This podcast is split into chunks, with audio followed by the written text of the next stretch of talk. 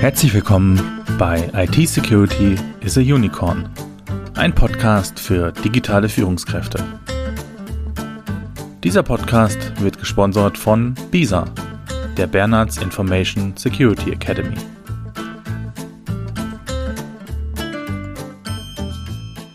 Woran denken Sie, wenn ich jetzt sage Hacker?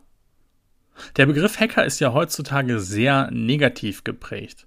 Wenn man das Wort Hacker hört, denken Sie nicht da auch sofort an Cyberkriminelle, die Geld und Daten klauen oder Computersysteme infiltrieren? Herzlich willkommen zurück und schön, dass Sie wieder eingeschaltet haben hier bei IT Security is a Unicorn für digitale Führungskräfte.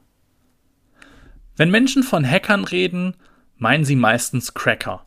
Cracker spezialisieren sich auf das Umgehen von Sicherheitsmaßnahmen, um Zugang zu einem Computersystem zu erhalten.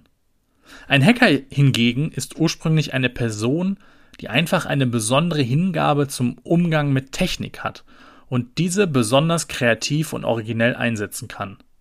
Wow Holland, Mitgründer des Chaos Computer Clubs, prägte diese Definition mit dem Zitat Ein Hacker ist jemand, der versucht, einen Weg zu finden, wie man mit einer Kaffeemaschine Toast zubereiten kann. Und erst in den 1980er Jahren kam der Hacker-Begriff auch mit dem Bereich der Computersicherheit in Kontakt, der ihn auch bis heute prägt. Oft stöberten die Hacker aus Neugier in den Rechnern von Forschungsinstituten und die Forschungsrechner des CERN waren dabei besonders beliebt und etablierten sich unfreiwillig als Hackerschule. Die Motivation der Hacker geht dabei sehr weit auseinander. Da haben wir zum einen die Neugier und Wissensdrang, aber auch politische sowie finanzielle Interessen, die ein Motiv sein können. Abhängig von der Motivation und der Gesetzestreue wird dann zwischen drei Hackerarten unterschieden. Da sind zum einen die Black Hats, die White Hats und die Grey Hats. Die Black Hat Hacker sind wohl die bekanntesten. Das sind die, von denen Sie regelmäßig in Medien und sozialen Netzwerken hören. Black Hats handeln mit böswilligen Absichten und diese halten sich an keinerlei gesetzliche Vorschriften. Sie versuchen in der Regel Computersysteme zu infiltrieren, Daten zu klauen oder Schadsoftware in ein System zu schleusen, um so an leichtes Geld zu gelangen. Für Black Hats ist daher oft der Begriff Cracker eigentlich passender. Viele dieser Cracker oder Black Hat Hacker beginnen als unerfahrene Script Kiddies. Das bedeutet, diese Menschen kaufen Hacker-Tools und versuchen so leichtes Geld zu verdienen. Taucht man allerdings tiefer in die Black Hat Welt ein, stößt man allerdings auf weit komplexere Strukturen. An oberster Stelle stehen oft ganz erfahrene Hacker, die ausgeklügelten kriminellen Organisationen angehören. Und genau wie seriöse Unternehmen bieten diese den Kunden dann Serviceverträge, Kundenhotline und sogar Garantien an. Oft arbeiten sie für andere mächtige Organisationen oder sogar Regierungen, wie beispielsweise die Lazarus-Gruppe. Diese südkoreanische Hackergruppe zählt zu den meistgesuchten Hackergruppen der Welt und konnte mit zahlreichen großen Hacks in der Vergangenheit in Verbindung gebracht werden. Insgesamt erbeuteten sie mit ihren Hacks eine knappe Milliarde Dollar. Die Gruppe konnte beispielsweise mit beiden Hacks auf die Zentralbank von Bangladesch 2016 und 2021 in Verbindung gebracht werden. Nur dank glücklicher Zufälle in beiden Fällen erbeuteten sie statt 2 Milliarden Dollar nur um die 150 Millionen Dollar.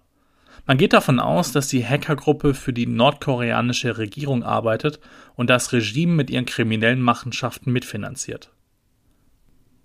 Meist bekommen Black Hats ihre Aufträge durch Foren oder andere Verbindungen im Darknet. Diese Organisationen verfügen dabei genau wie Unternehmen über ein Partnernetzwerk, über Mitarbeiter und sind Anbieter und Wiederverkäufer. Diese verkaufen die Lizenzen für ihre Malware oft auch an andere Hackergruppen weiter. Viele dieser Hacks laufen heutzutage sehr schnell ab, da oft kein menschliches Eingreifen mehr nötig ist. Die Malware sucht dann automatisch nach schlecht geschützten Computern und umgeht diese mit standardmäßigen Methoden. Daher sei an dieser Stelle noch einmal gesagt, achten Sie auf den Schutz Ihrer Geräte. Sind Sie einmal infiziert, ist es meistens schon zu spät. Hören Sie sich hierzu gerne unsere bisherigen Folgen an. Das genaue Gegenteil von Black Hats sind die White Hats. White Hats sind umgangssprachlich die guten Hacker. Diese nutzen ihre Fähigkeiten, um potenzielle Schwachstellen aufzudecken und zu schließen. Das macht sie zu den Gegenspielern der Black Hats, die genau diese potenziellen Schwachstellen ja ausnutzen wollen. White Hats nutzen oft dieselben Methoden wie die Black Hats. Manchmal sind es auch ehemalige Black Hats. Der große Unterschied liegt darin, dass sie dies mit der Erlaubnis des Systembesitzers tun.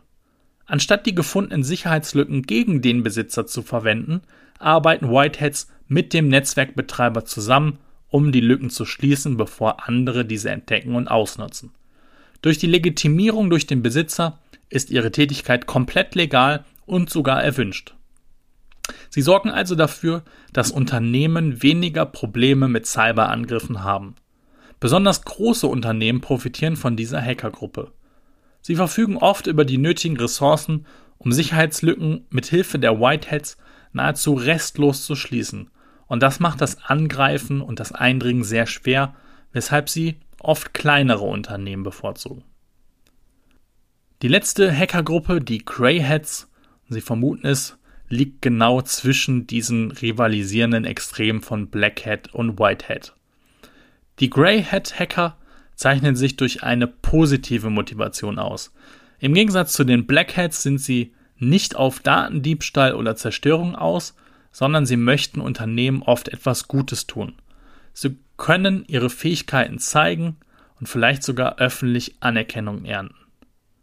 Problematisch an den Grey Hats ist jedoch, dass sie all dies ohne die Zustimmung des Netzwerkbesitzers oder Systembetreibers tun. Die Hacks der Grey Hats sind also in erster Linie nicht erwünscht und illegal, auch wenn sie dem Unternehmen keinen Schaden zufügen. Allerdings nehmen sie auch oft keine Rücksicht auf Datenschutz und andere Gesetze in der Cyberwelt, weshalb sie von den White Hat Hackern meist nicht gerne gesehen sind. Die Grey Hats verschaffen sich oft aus Neugier oder auch aus Ehrgeiz Zugriff auf die Netzwerke von Unternehmen. Und wenn sie dies geschafft haben, machen sie allerdings weder die Sicherheitslücken öffentlich, noch bereichern sie sich an den Daten. Stattdessen melden sie den Fehler oder die Fehler dem entsprechenden Unternehmen in der Erwartung, dass diese behoben werden. Oft dienen Grey Hat Hacks auch zur Demonstration bestimmter Missstände, wie es beispielsweise 2013 der Fall war, als Khalil Shreeti, ich hoffe, ich spreche das richtig aus, den Facebook-Account von Mark Zuckerberg hackte. So wollte er Maßnahmen gegen den Fehler erzwingen, der das Posten von fremden Accounts aus ermöglichte. Der Fehler wurde behoben, allerdings erhielt Shreeti keine Prämie, da er gegen die Richtlinien verstoßen hatte. Einige Unternehmen haben sich inzwischen mit den Grey Hats arrangiert. Und statt diese strafrechtlich zu verfolgen, schreiben diese Unternehmen mittlerweile Prämien für das Finden von Sicherheitslücken aus. So können bestenfalls mehr Sicherheitslücken frühzeitig entdeckt und geschlossen werden. Allerdings bleibt der einzige legale Weg fürs Hacking dennoch die Legitimierung durch den Netzwerkbesitzer oder den Systembetreiber.